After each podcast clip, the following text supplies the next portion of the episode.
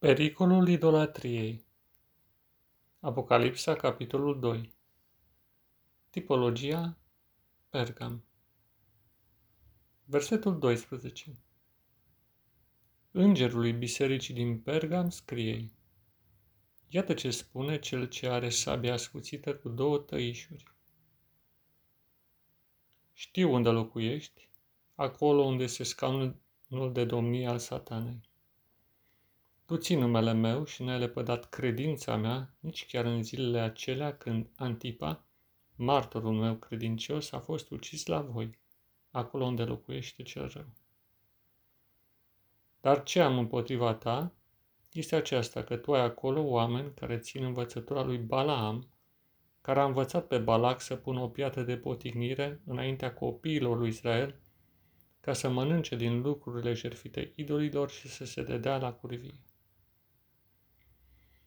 Tot așa și tu ai câțiva care, de asemenea, țin învățătura Nicolaiților, pe care eu o urăsc. Pocăiește-te, dar altfel voi veni la tine curând și mă voi război cu ei cu sabia gurii mele. Cine are urechi să asculte ce zice bisericilor Duhul. Celul ce va birui, îi voi da să mănânce din mana ascunsă și voi da o piatră albă pe care este scris un nume nou pe care nu știe nimeni decât acela care îl primește.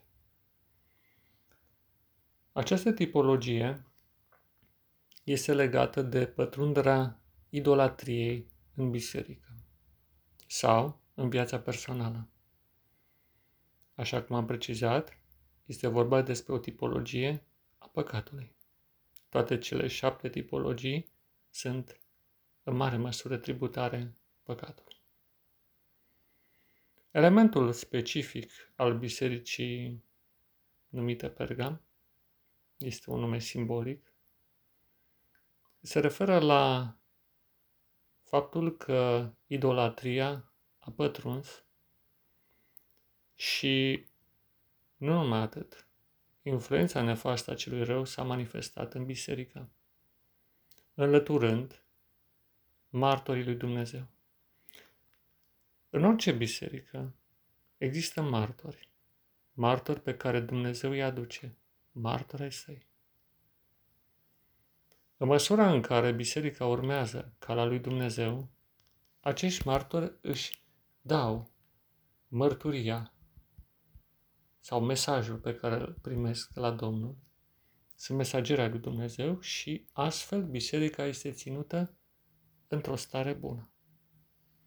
Dar atunci când mărturia lor este desconsiderată și ei sunt considerați eretici, sau rătăciți sau pur și simplu sunt dați la o parte, atunci idolatria pune stăpânire și avem două categorii. Ceata lui Balaam și Nicolaeții. Despre Balaam citim în Scriptură, în Vechiul Testament, când s-a încercat distrugerea poporului sfânt prin atragerea la idolatrie.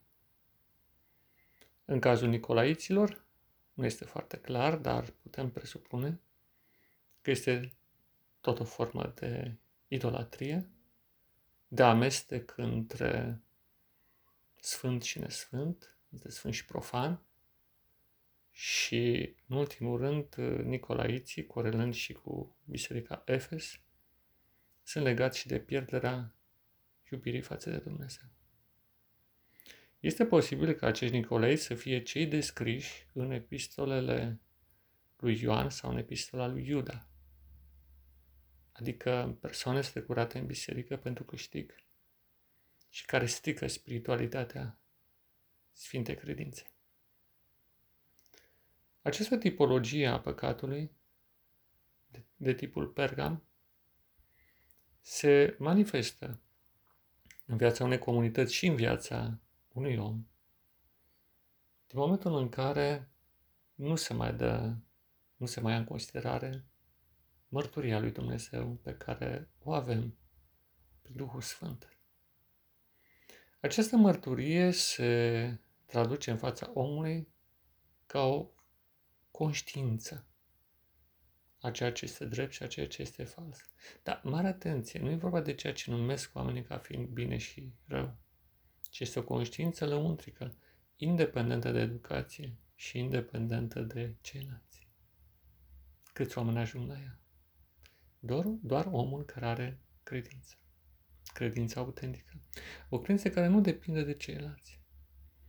Atracția către idolatrie este mare, fiindcă există pofta păcatului. În cazul Balaam a fost pofta sexuală, o poftă puternică. Și după aceea pofta după petrecere, după chef, după distracție, o distracție în sensul prost al cuvântului. În cazul Nicolaiților, este posibil, dacă mergem pe paralela pe care am făcut-o cu ceea ce spun apostolii în epistolele târzii, este posibil să fie vorba de oameni strecurați în biserică din rațiuni de câștig sau pur și simplu pentru a profita de pe urma structurii ei, pentru a o corupe la nivel local și la nivel central. Indiferent însă de situație, trebuie să existe o veghere atentă. Și aici vorbim despre cel ce are sabia ascuțită cu două tăișuri. Este sabia mărturiei, mărturiei lui Dumnezeu. Cuvântul său separă binele de rău. Această sabie cu două tăișuri care izvorăște din gură este o mărturie puternică prin care Domnul face diferența. Demască răul și afirmă dreptatea. Și făgăduința, care în același timp este și soluția pentru această tipologie, se referă la mana ascunsă și o piatră albă, o identitate nouă. Mana ascunsă înseamnă o putere interioară formidabilă care se regenerează. Exista și mana care se regenera și care îți dă putere să reziști în mijlocul idolatriei. Nu e nevoie să mergi să chefuiești la oalele idolatre ale lumii, ci există o mană ascunsă pentru cel credincios. O hrană pe care Domnul o dă din propriul său cuvânt, din propriul său trup, din chiar sângele său. Și există și o piatră albă, o identitate nouă, un nume, un nume ascuns pe care știi doar tu și Dumnezeu. Nu trebuie să te vadă ceilalți. Este suficient că Dumnezeu te știe. Iar cel credincios nu caută faima, nici renumele. Are o mărturie ascuțită ca o sabie cu două tăișuri. Are un nume ascuns pe care știe doar El și Dumnezeu. Și are o hrană ascunsă din cuvântul Sfânt care se reînnoiește zilnic pe măsură ce el studiază, se roagă, înțelege și merge mai departe. Așadar, ieșirea din tipologia Pergam presupune toate acestea. O sabie cu două tăișuri, bună, mărturia cuvântului sfânt, o piatră albă, o identitate nouă și o hrană ascunsă. În opoziție avem o biserică sau persoane care au cedat acestei tipologii care păstrează aparența de creștinism, dar în realitate este departe de ea.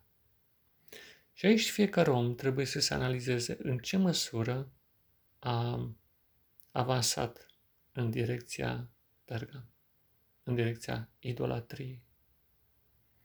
Și în ce măsură cel rău a pătruns în biserică punându scaunul său de domnie chiar în locurile de frunte. Și în ultimul rând, trebuie părăsit această tipologie. Părăsirea poate să însemne multe lucruri, inclusiv o separare faptică. Dar aici este rodul lucrării Duhului Sfânt. Ține minte toate aceste lucruri și practicale. Dragul meu prieten și frate, în Hristos și în umanitate. Пачаці, да, пачаці.